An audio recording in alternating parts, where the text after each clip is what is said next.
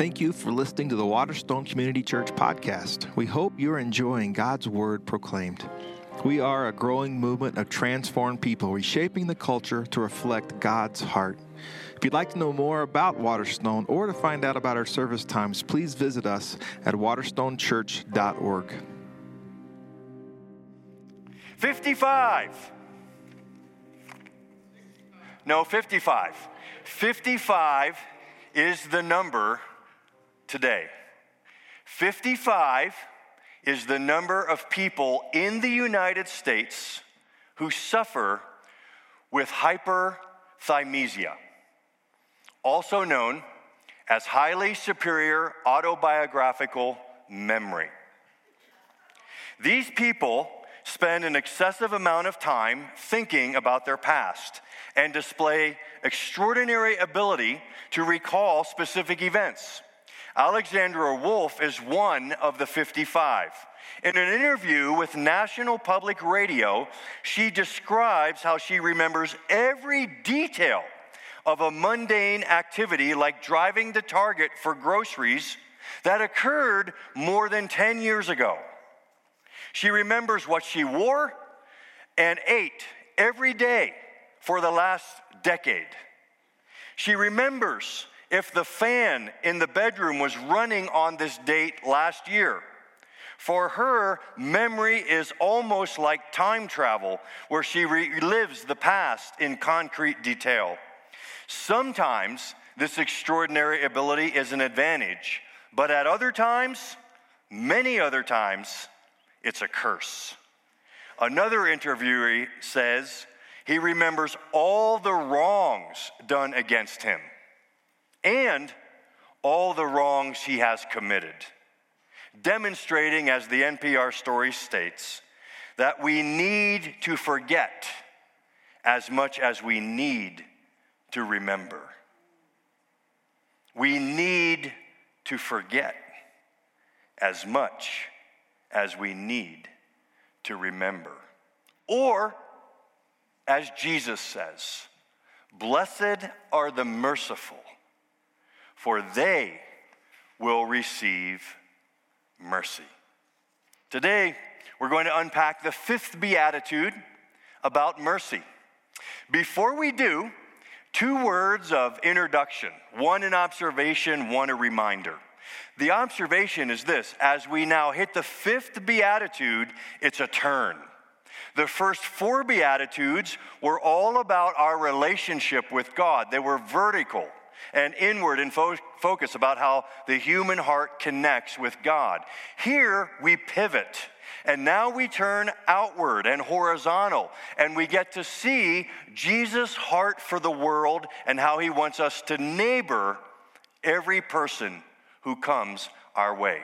So before we move into the horizontal and to neighboring and with mercy, I thought it'd be good for us one more time to reflect on the first four Beatitudes. What we'd like to do is read this statement together that summarizes and capsulizes the first four, and then pause for thirty seconds just to sit in them one more time. Would you read this with me together?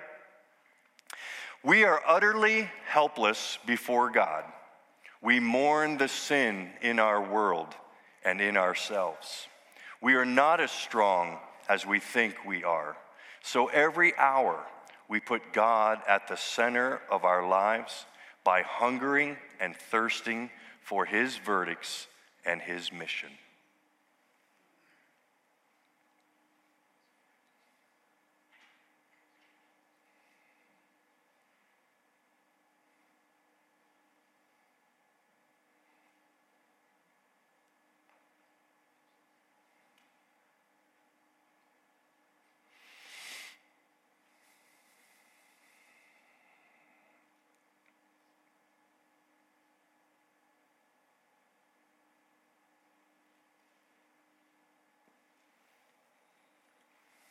Connected to God, we turn and we go into our neighborhoods, our work, our communities.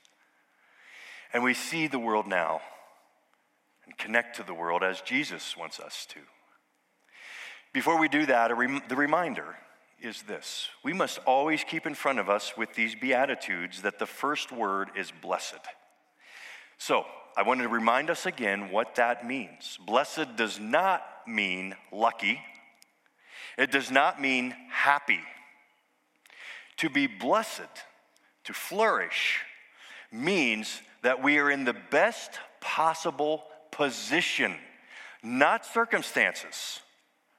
Blessing has little to do with circumstances, but it, we are in the best possible position to receive from God these three things. Approval. Approval means God's verdicts. You understand, right? It's so hard to keep this in front of us, so hard to believe this, but you understand that the only opinion of you that counts is God's. And you have it. You have his approval. He's welcomed you into his family. You are his daughter and his son. It's the only verdict on you that ultimately matters. Second, what it means to be blessed is you have God's goodness. In Luke chapter six, Jesus says, you get the best from the Father when he gives you the greatest gift. And do you know what the greatest gift is? His Spirit. Christ in you. Having that working in you to develop the Christ character enables you to go out into the world in on mission to demonstrate his love and witness the most amazing per- person who's ever lived, Jesus Christ. So having the Holy Spirit in you is God's goodness in you. So you have his approval, you have his goodness, the Spirit, and lastly, you have the promise of God flowing into your life. That's the resurrection. You know, right, that even on your worst day, and we would all probably define our worst day as the day we die. It's an upgrade. You have the promise of God, his resurrection, eternity with him. You have it now. So what does it mean to flourish? How can we be blessed even though we're poor, mourning, meek, and thirsty? How can we flourish? We can flourish because we know now we have God's approval, God's uh, promise, and God's goodness now. That's what it means to be blessed. And so we go with mercy to our world. So our structure the, here on in, so you can keep following is, uh, let's talk about what is mercy. Let's define it. What does it mean to be merciful? Then we're going to see a picture. Right in the middle of the sermon, our scripture reading is going to be a picture of Jesus showing mercy. What does it mean? What does it look like? And then finally, how do we do it? We, Waterstone. How do we become a community of mercy? Sound good? All right, just making sure you're awake on a cold morning. Mercy is a coin minted on both sides. On the one side, mercy is compassion with action. Mercy goes beyond compassion to action. It always starts with a feeling, with pity, with compassion, but you and I both know that while that's a good feeling and a good thing, and it's usually the starting point, pity in and of itself has never helped anyone until it moves to action. So, mercy is compassion that moves to action. But I would add one more word to that. It's unexpected action. Unexpected first because the one showing mercy, he's under no obligation to do so. She's under no expectation that she should show mercy. And then the one receiving the mercy doesn't deserve it. They've earned the bad consequences that have come into their life. So it's unexpected. It's surprising. Surprising who's giving it, surprising that the one is receiving it. It's unexpected. Now, that's all very abstract. What does mercy look like? Mercy looks like turning your homework assignment in a day late and the teacher receiving it, but not only receiving it, not docking your grade That's mercy. What does mercy look like? Mercy looks like rolling through a stop sign and seeing red lights behind you. And the police officer comes up, rolls down your window, and says, I'm going to let you off with a warning today. That's mercy. Oh, wait, wait, wait. You know what real mercy is? It's when that happens to you in Morrison, Colorado, where they write tickets to pay their salaries. Mercy is a warning in Morrison. How many know what I'm talking about? Yeah. Mercy, unexpected kindness. Mercy, oh, I would call it love, is when you're up all night with a sick child. That's love. That's mercy. But do you know what mercy is? The unexpected kindness is when you show the same care to a neighbor's kid who egged your house on Halloween. That's mercy. Unexpected kindness. Years ago, during the war in Iraq, Charles Colson wrote a blog, and he shared the story of a United States medical team at a compound there in Iraq trying to save the lives of two Iraqi insurgents who had just tried to blow up the compound with bombs. One of them was going to make it. They've saved his life. The other insurgent would not make it unless he received thirty pints of blood. So A, a word went out through the compound, and within minutes, American soldiers were lining up to donate blood. Well, there was a reporter in the compound doing stories, heard about this, and went to interview one of the soldiers standing in line to give blood. He was a battle-hardened soldier named Brian. She asked him, why are you giving blood? Don't you know that they just tried to blow up the compound? Don't you know that's your enemy, and you're giving your blood to an enemy? And the soldier said, a human life is a human life. Not only is that exceptional theology, that is mercy. Unexpected kindness. So, the top side of the coin is compassion that moves to action. That's a deed of deliverance that's unexpected kindness. The other side of the coin, though, is this idea that mercy enters the situation when a person who has, you know, made poor choices and messed up their lives and gets into a rough situation, when that person still receives help from another person. It has the idea of forgiveness. Mercy moves beyond judgment. They earned this. This is what they deserve. Moves beyond judgment to forgiveness. Mercy means when someone hurts you, what it means for you to show mercy to them is that you not only say, okay, you know, I hope the consequences are mitigated, but you still stay in the situation enough that you ask this question: what is best for you? Now, hear me clearly. Most often when someone hurts you, that relationship will never be the same. Probably should never be the same. It doesn't even mean you stay, you know, fully engaged, but it means mercy that you're still asking the question, what is best for you? It usually means some kind of tough love. It usually means you helping them absorb the consequences and choices that they've made. Again, it doesn't pretend that there's no sin. It doesn't pretend that nothing's happened.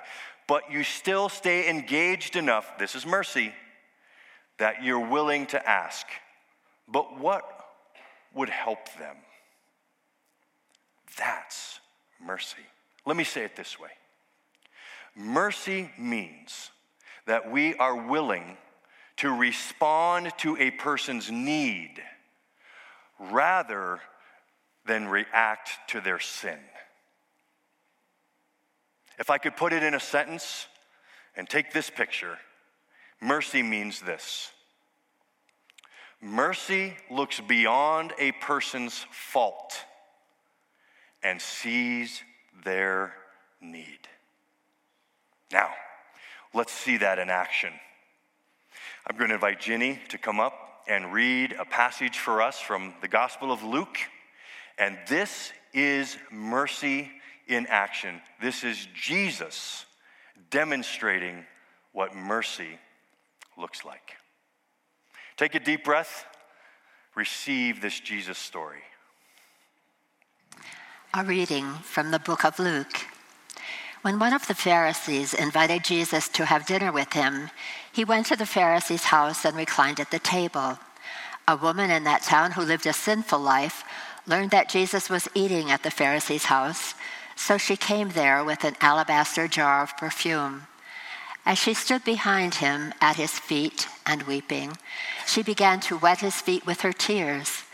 Then she wiped them with her hair, kissed them, and poured perfume on them. When the Pharisee who had invited him saw this, he said to himself, "If this man were a prophet, he would know who is touching him and what kind of woman she is, that she's a sinner." Jesus answered him, "Simon, I have something to tell you." "Tell me, teacher," he said. Two people owed money to a certain moneylender. One owed him five hundred denarii and the other fifty. Neither of them had the money to pay him back, so he forgave the debts of both. Now which of them will love him more? Simon replied, "I suppose the one who had the bigger debt forgiven." "You have judged correctly," Jesus said. Then he turned toward the woman and said to Simon, "Do you see this woman? I came into your house. You did not give me any water for my feet, but she wet my feet with her tears and wiped them with her hair. You did not give me a kiss, but this woman, from the time I entered, has not stopped kissing my feet. You did not put oil on my head, but she has poured perfume on my feet. Therefore, I tell you, her many sins have been forgiven, as her great love has shown.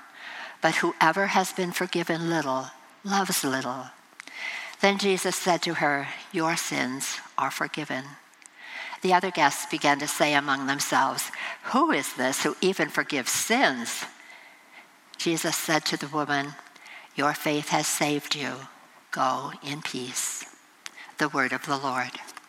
Thanks be to God. Simon the Pharisee. Pharisees in our day get a bad rap. We think of them as arrogant legalists. But if we lived in Jesus' time, we would have respected them. They were paid uh, or unpaid. They were volunteer elders in their synagogue. They weren't paid religious professionals. They were extremely devoted to every part of the law. They had large portions of the Old Testament memorized. These were seriously committed people. We would have respected them. We would have noticed that they loved the law more than they loved the Lord, but we would have respected their tenacity. It was uh, a common for someone like Simon the Pharisee, to probably well-to-do, to have a courtyard. And in that day, it was acceptable for anyone in the village. I mean, they were much more communal Uh, as they were as communal as we are individual. Uh, this would bother us if people were around our yard listening into our conversations. Not then. Anyone could stop by the courtyard, especially if they had invited this famous traveling rabbi who was causing quite a ruckus in Galilee. And uh, Simon the Pharisee and Jesus reclining, eating, you know, lying down, probably on their left elbow, reaching back on the table with their right, eating. By the way, any kids in the room, it, it, it, next time you want to eat lying down in front of the television or eat on your couch, but your mom says you have to eat at the table, here's what you should do. You should say, "Mom, I'm just trying to preserve the biblical tradition." And then let me know how that goes for you. Everything common. In a courtyard, neighbors listening in, meal, conversation, until the uncommon, a woman, breaks through every social boundary, sits herself down at Jesus' feet, begins weeping brokenness. The, the only time a woman was ever permitted to let her hair down in public in ancient Middle Eastern culture was to express a broken heart. She's weeping, tears on his feet. She has perfume, m- m- wiping it on his feet, uh, anointing his feet with her hair. What a, a powerful moment, but most powerful because of the courage of this woman. The, the hero of the story is this woman who is unafraid to show her feelings toward the Messiah. Well, what does Simon see? What does Jesus see? Simon sees in verse thirty-nine, he's thinking to himself, if he were a prophet, he would know who's touching his feet and what kind of woman she is. Luke's already told us that everyone in town knew she's a sinful woman. Now that phrase, sinful woman, in a patriarchal culture, if it's applied to a man, it probably means the man was a thief, violent, uh, untrustworthy, liar. But if it's applied to a woman, everyone also knew what it meant. It meant she was promiscuous, an adulterer, perhaps a prostitute. Doesn't he know who's touching his feet? Jesus in verse forty-four asks him, Simon, do you see this woman? Oh yeah, Simon sees her. Simon sees a sinner. What does Jesus see? Jesus sees a woman so courageously desperate that she's willing to break every social boundary, that she has been captured and caged in her life by shame and guilt. Jesus sees a woman who all of her adult life has known only one of two things from men, judgment or lust. And everyone in the room feeling that towards this woman, save one man, the man Jesus, who is willing to look beyond her fault and see her need. Now, I want to underline clearly from this picture of Jesus what mercy is and is not. Mercy is not. It's what Jesus does not do. He does not Uh, publicly rebuke this woman in front of everyone. He does not avoid a very awkward and embarrassing situation. He does not excuse her sin. In fact, one of the most important things he says to her is, your sins are forgiven. But what Jesus does do is he chooses to see a worshiper, and he chooses to accept her perfumed praise, and he chooses to publicly announce her forgiveness. He looks beyond her fault to see her need. That's the picture of mercy.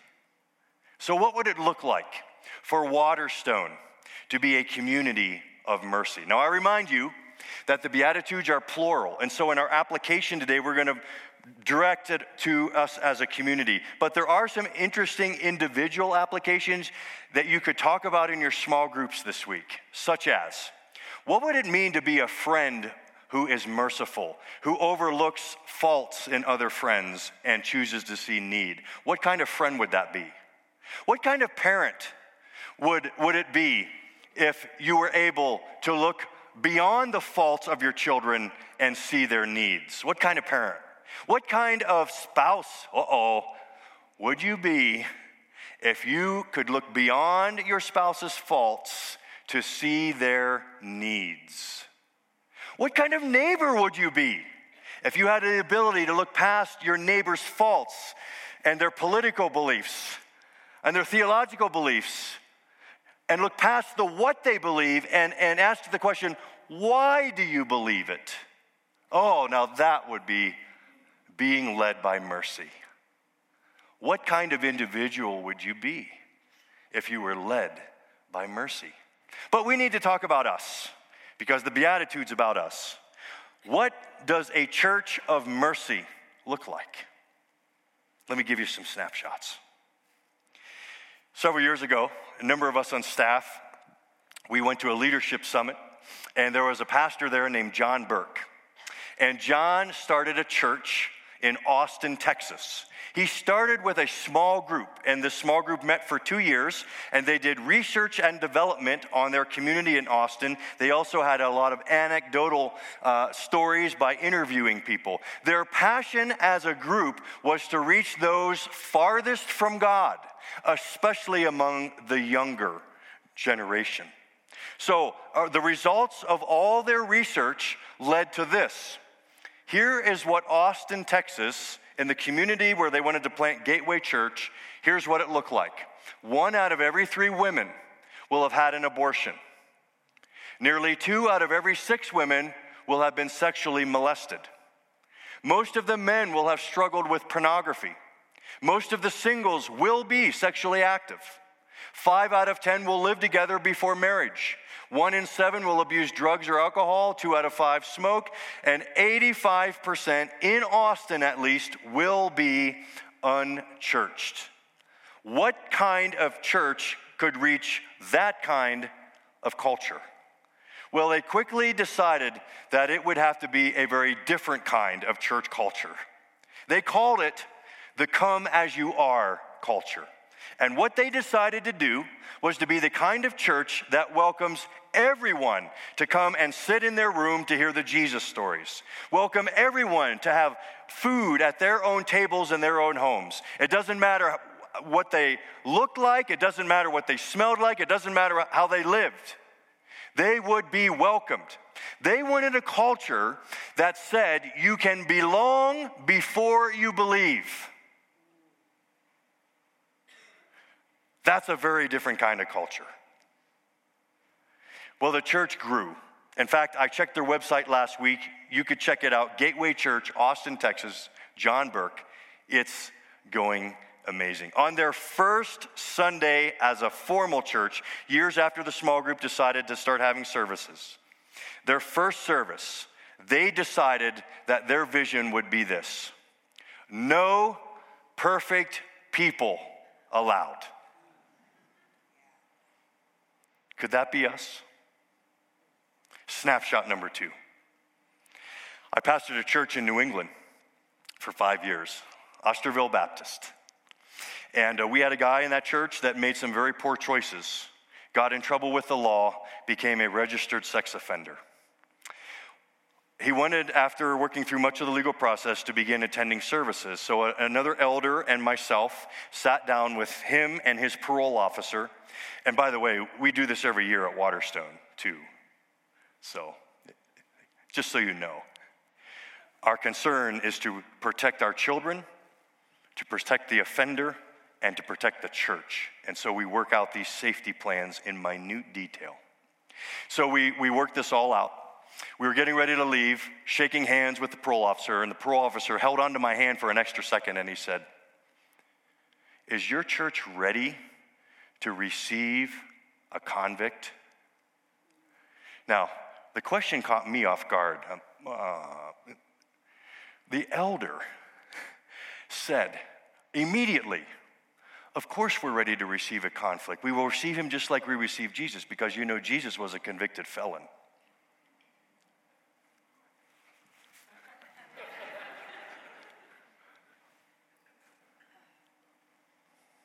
Of course, we're ready to receive a convict.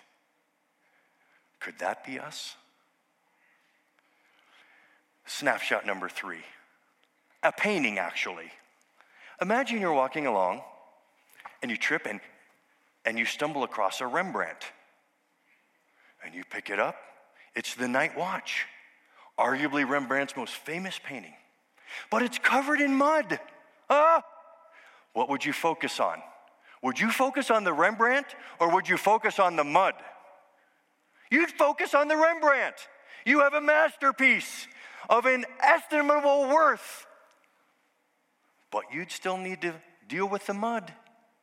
You would need to find someone who is an expert in cleaning mud off a painting without damaging it.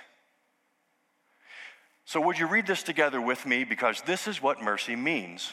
Together, everyone is welcome. Mercy means you can belong before you believe. Mercy means we look beyond people's faults and see their need. Mercy means we focus on the masterpiece, not the mud. Sooner or later, we have to deal with the mud. Lust, envy, lying, and gossip fall far short of all that God has in mind. They lead to hurt and heartache, But there's only one person who can deal with that mud, Jesus. A story about mercy. Because now we want to ask the question, how do we become that kind of community? How does mercy flow from our hearts? You know, it's in the Beatitude. The simple answer is, how do we become a community of mercy? We believe the gospel. What's the gospel?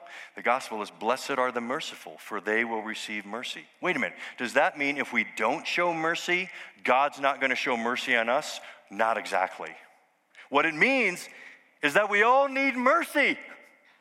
We've all sinned and fallen short of the glory of God. Just as the woman walked into the courtyard with her bags of sin, we have walked into this room this morning with ours. Just as the first time we met Jesus, we were covered in mud.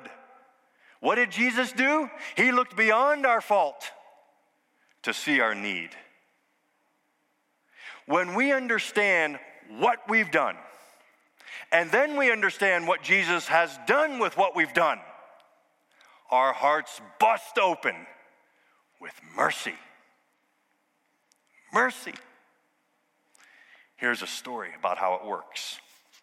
This is by a great book, Hope Has Its Reasons, uh, Rebecca Pippert.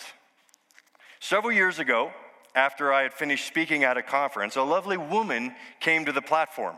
She obviously wanted to speak to me, and the moment I turned to her, tears welled up in her eyes. We made our way to a room where we could talk privately. It was clear from looking at her that she was sensitive but tortured. She sobbed as she told me the following story. Years before, she and her fiancé, to whom she was now married, had been the youth workers at a large conservative church. They were a well-known couple and had an extraordinary impact on the young people. Everyone looked up to them and admired them tremendously. A few months before they were to be married, they began having sexual relations. That left them burdened enough with a sense of guilt and hypocrisy. But then she discovered she was pregnant. You can't imagine what the implications would have been of admitting this to our church, she said. To confess that we were preaching one thing and living another would have been intolerable. The congregation was so conservative and had never been touched by any scandal. We felt they wouldn't be able to handle knowing about our situation, nor could we bear the humiliation. So we made the most excruciating decision I have ever made. I had an abortion. My wedding day was the worst day of my entire life. Everyone in the church was smiling at me, thinking me a bride beaming in innocence. But do you know what was going through my head as I walked down that aisle? All I could think to myself was, you were so proud that you couldn't bear the shame and humiliation of being exposed for what you are. But I know what you are, and so does God. Now, I just want to pause here and say that even in this room, there are different opinions and values about abortion. However, I would guess that most all of us would agree that having an abortion simply because of pride, simply to be thought well of, is a less than ideal reason to have an abortion.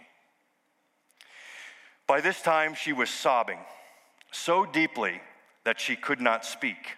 As I put my arms around her, a thought came to me very strongly, but I was afraid to say it. I knew if it was not from God, that it would be very destructive. So I prayed silently for wisdom to help her. She continued, I just can't believe that I could do something like this. How could I have taken an innocent life? How is it possible I could do such a thing? I love my husband. We have four beautiful children. I know what the Bible says and that it, God forgives all our sins, but I can't forgive myself. I've confessed this sin a thousand times, and I still feel such shame and sorrow. The thought that haunts me the most is, how could I take an innocent life? I took a deep breath and said what I had been thinking. I said, I don't know why you are so surprised. This isn't the first time your sin has led to a death. It's the second. She looked at me in utter amazement. My dear friend, I continued, when you look at the cross, all of us show up as crucifiers. Religious or non-religious, good or bad, aborters or non-aborters, all of us are responsible for the death of the only innocent who has ever lived. Jesus died for all our sins, past, present, and future. Do you think there are any sins of yours that Jesus didn't have to die for? The very sin of pride that caused you to destroy your child is what killed Christ as well. It doesn't matter that you weren't there two thousand years ago. We all sent him there. Luther said that we carry the very nails in our pockets. So if you have done it before, then why couldn't you do it again? She stopped crying. She looked straight at, in the eyes. You're absolutely right. I have done something even worse than killing my baby. My sin is what drove Jesus to the cross. It doesn't matter that I wasn't there pounding in the nails. I'm responsible for his death. Do you realize the significance of what you're telling me, Becky? I came to you saying I had done the worst thing imaginable, and you tell me I have done something even worse than that. I grimaced because I knew this was true. I am not sure my approach would qualify as a great counseling technique. Then she said, Becky, but if the cross shows me that I am far worse than I imagined, it also shows me that my evil has been absorbed and forgiven.